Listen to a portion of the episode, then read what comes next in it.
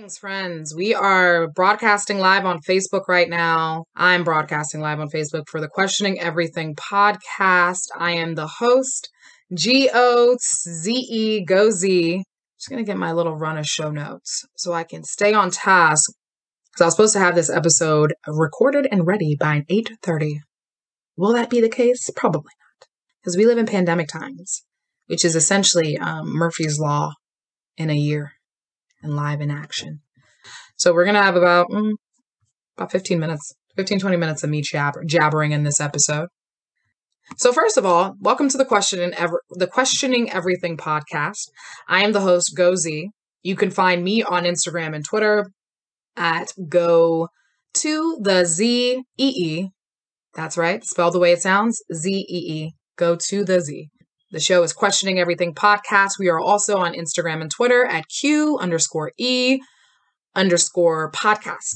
Find us. So who am I? You're like, why is this person hosting a podcast? There's so many podcasts, and why should I listen? Well, I'm an everyday person. I'm not a, a, very political human being. I got more into politics this election, but essentially, I had the same feel. I had this feeling during the during the pandemic. I was like, we really put a lot of stake and a lot of claim in what celebrities and influencers tell us. And frankly, a lot of those people don't know anything.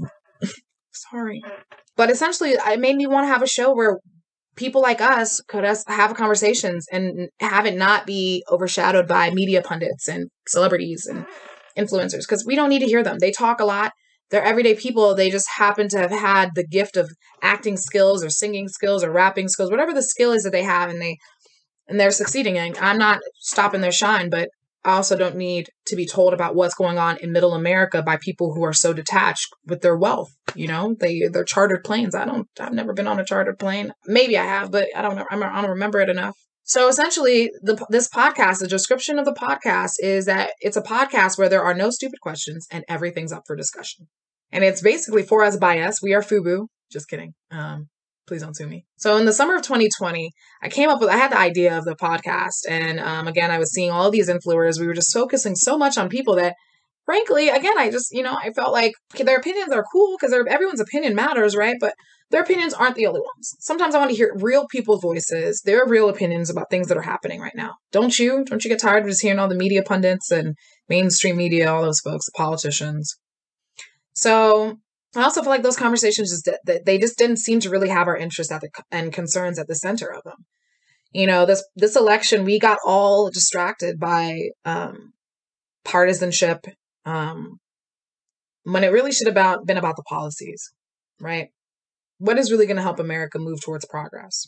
I also felt like there was a growing lack of civil discourse um, between opposing groups. Um, somewhere along the line, America lost its ability to have two people disagree and be able to talk and dialogue without going crazy or shooting each other. I mean, yeah, we did have, you know, dueling back in the day. But doesn't that just remind you of how men just really ruined the world? I'm just kidding. I'm just kidding. But no, less and less opportunities for people to speak openly and without being immediately attacked for missteps or unintentionally offensive statements. So the cancel culture, right? Ugh, tired of it, right? Everyone's canceled. You say one wrong thing, we don't even want to help you learn from your mistakes. Each episode is designed to tackle a question either posed by the team here at Questioning Everything or by you, the listeners and community. For the introductory episode, we are asking Was this election fair? All signs point to yes. Some reports of this election being the most secure one in history include a recent report from CBS News. And I'll share the link so you can all go check it out and read it yourselves. So, why then are several Republicans and the Trump administration refusing to concede and acknowledge that Joe Biden has been elected the 46th president of the United States? Rather than reinvent the wheel, I am going to share a link to a highly informative NPR piece that was originally aired in 2016, uh, 2017-ish um, on This American Life, another very important podcast that has influenced a lot of my life and my work and my, and the, you know, got me thinking about different things in different ways. I won't give away all the juicy tidbits because it's about a 17 minute long piece. But the main takeaway is that there has not been nearly as much voter fraud as some groups have claimed. In fact, the only convictions for voter fraud were charged against campaign members connected to the Trump, Trump 2016 presidential team. There may have been ones on the Democratic side. I don't know if they're even really talked about much. I mean, there are, I think they mentioned them in terms of statistical numbers, like, oh, minimally, like this is, they were, you saw the same numbers consistently between Republicans and Democrats in terms of fraudulent votes. However, convictions related to full on attempts to defraud our voting system and our democracy were attributed and can be linked to members of the Trump 2016 presidential team or campaign teams. Now, this year, I want to talk a little bit about, again, about the show. So, the show, my, I don't hope you didn't hear my stomach growling like that, but prob- you probably did. We're keeping it all real on our podcast. So, before I even go even further, I don't even know if I fully describe the show again in its full glory. So, the show was born in 2020. It is under the umbrella of an organization that will be eventually a nonprofit called the Human Movement. Um, because I want this episode to be really brief, but just to kind of give you a nice teaser into what you can expect questions and conversations about things that are happening to Americans right now, and we want to hear your points. Um, the Questioning Everything podcast and the Human Movement are connected. The Human Movement is the big umbrella because behind it is JEDI, you know, um, justice, equity, diversity, and inclusion. And we want to focus on, again, bringing civility back to discourse, truth and reconciliation. So bridging communities and, you know, making sure that we can all stick together and learn from each other. And really just community connection. You know, I feel like we're in a country right now where not enough people have friends that don't look a lot like them. Don't come from the same background as them um, that you know that are outside or different from them and i wish that we had more of those folks that were doing that but i think through the show i hope we can have conversations about ways that we can change that because i think we can and i have some ideas but my ideas aren't the only ones and it'd be love to be um, a soundboard and hear what other people say whether a yay or nay if they want to help me tweak some ideas or i can help people tweak theirs so back to the show this year i decided to step up my political game political game um, because you know, I, I, before let me not get ahead of myself, right? Let me let me uh, I'm trying to make sure I I uh I properly reflect what I'm talking about. So essentially, I was pretty, yes, I do. Sometimes you keep notes. I'm a little bit ADHD, so, or a lot ADHD. So my notes making, keeping me in check so I don't waste a bunch of time blathering on. So this year, I decided to step up my political game and I became an election judge. And it wasn't really technically volunteering. I got paid for my time, but I did work my butt off. I walked around a ton. Um, and I did, you know, how, prior to 2008ish, I was pretty apolitical. Then around 2008, I, you know, I was pretty energized. I, I remember the energy from the Obama election. Prior to that election, I really didn't have much faith in America's ability to leave its racist past behind. I think I was one of those kids that was really clued into racism and social justice at a really young age. I just could not get my mind wrapped around why do people hate someone because of their skin color. And one of the things that I did as a young person, even before I got into the political process, because, you know, I was too young as a 16 or, you know, under someone under 18, I was in this program in the DC area called Operation Understanding. And you can find them now, OUDC. And I was in the 11th class.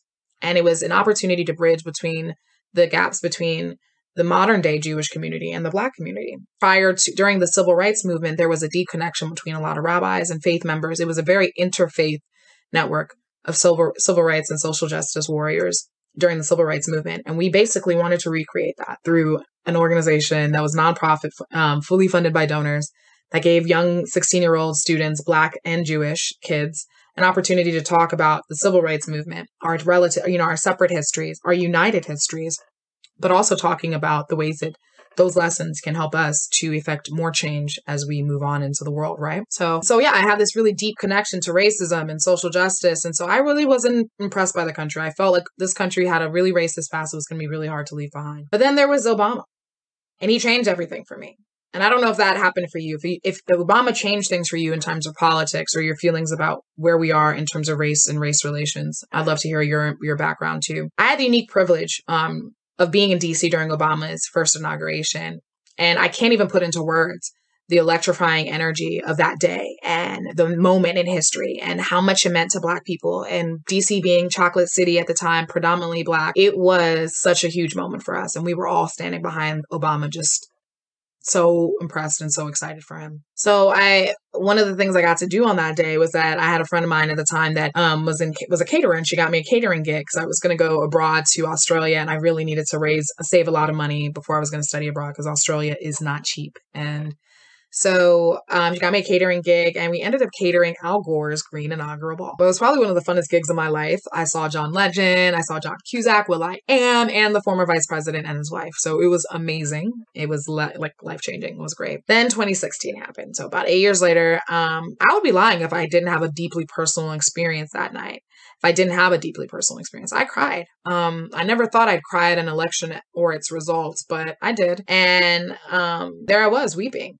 um, alone in shock, and was and at what was happening right before my eyes. You know, when Obama was elected, I used to study the Southern, there's the po- Southern Poverty Law, yeah, isn't it Southern Poverty Law Center, SPLC? You know, they started a um, watch called Hate Watch, uh, you know, to see what the rise of like hate groups was, you know, happening in this country. And Obama's election, we saw a huge rise in hate groups. And it was that backlash of electing a black man to the highest um, leadership role in the world in the in the in the country. Anyway, all I could really think was how could the country I loved this much do this? How could you guys do this, you know? And you see, for me, before I went to college, I'd had hopes of becoming a naval officer very briefly, but I really did. I love the prestige. I love the challenge of it. And this past week, and I'm gonna show you the picture of it, while I was cleaning and tidying up a room that became a hoarder's um, paradise in my parents' home, I discovered a shirt of mine from the Naval Academy Summer Seminar. Now, if you're not familiar with the Naval Academy or the Summer Seminar, um, the Naval Academy is one of the oldest and most prestigious maritime universities in the country. It was founded just 20 years prior to the U.S. Civil War in Annapolis, in, in Annapolis, Maryland in 1845.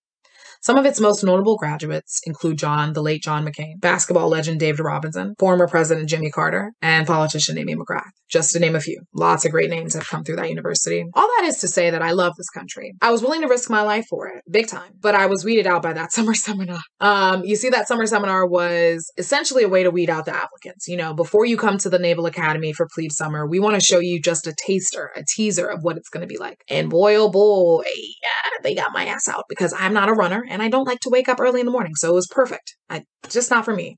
But let me tell you, the folks that were there, those were some of the top students in the country. To just be um, given an invitation to the summer seminar, you had to be a top student at your school. You had to be a well rounded student athlete, musician, whatever it was. And of course, at the time that I was in high school, I was like that kid. I was like a little bit, I was an overachiever. So yeah. But you know, at the core of what drives me and my desire to start this podcast and the work in the, you know, in progress in terms of the nonprofit that is, you know, that it how that houses it is this three things uh for the four words the defense of life the defense of life is so critical to my work and things that I do. Um, and that's why I cried in 2016 because we elected a man who, in my opinion, my personal opinion, politics aside, does not care about anyone um, outside of himself and his family, if he even cares about them, unfortunately that's not the America I love. And that, and I think that election broke my heart as a result. And so, uh, from 2016 on, I was engaged. I started reading more, um, listening more political leaning programs and trying to get involved as, as much as I could. As the 2020 election became the focus of 2018 and beyond, I knew I wanted to help on election day. And that is why I applied to be an election judge. If you served this year, what motivated that decision and what area did you support on election day? Were you a poll worker, an election judge, chief judge? Um, please share your information. Send us an email. Email us and let us know. We'd love to share. Um, I'm going to create a Google form in a few days where you can share even videos and audio messages, and we will share them if you're comfortable. And we will have an agreement form for you to fill out so that we get the permission to use the form to use your information or your media. And it's not our, our this is a nonprofit, it's nonprofit housed. We only are requesting donations to for the cost of producing the show. We will share that donation page and those that, you know, what we are really looking for in the early days of this um, project and the pot and the um, nonprofit. But back to the story. So just to be sure, you know, you know, we want to take we want to I want to reiterate that again, there are guidelines for being a part of this family in this village, the questioning everything village. Um, we're going to submit the th- the guidelines for submissions. You know, we all we will also take all threats of violence seriously and report them to the proper authorities. So there are no exceptions. Even if you were joking, we have to report it. So please don't threaten violence against me or anyone that's a part of the organization. If you do, we have to take it seriously. Now that the election is done, though, it begins it begs another question that I'd love to cover on our next episode in more detail. What can we expect in the next four years? Join me next week as I break down the Biden Harris plan and what you folks at home think about them. So, with that, that is the end of the thank you, the th- questioning everything out podcast. It was short and sweet, but we wanted to give you a nice teaser so that you can get excited, share this information with friends, like, subscribe, and rate the show. We are completely donor funded, aka all volunteered time and resources. If you would like to sponsor the show, please reach out to us by email, which you can find in the episode notes. Cheers. I love y'all. Many thanks. This is the first episode of the Questioning Everything podcast. And that's a wrap, friends. I'm going to upload it. Not going to do much editing. There's not going to be music. I am going to find title music. I am going to do all the transition stuff. But I wanted to create some content for you people. Yes, yes, darling. Eat it up. Eat your hearts out. I'm a crazy person. I just want you all to know that. So that's neither here nor there. Anyway, that's it. Thank you so much for joining me. I love you, people. Happy life. Stay safe. Stay healthy. Keep it real. Keep it 100. I love you. Bye bye.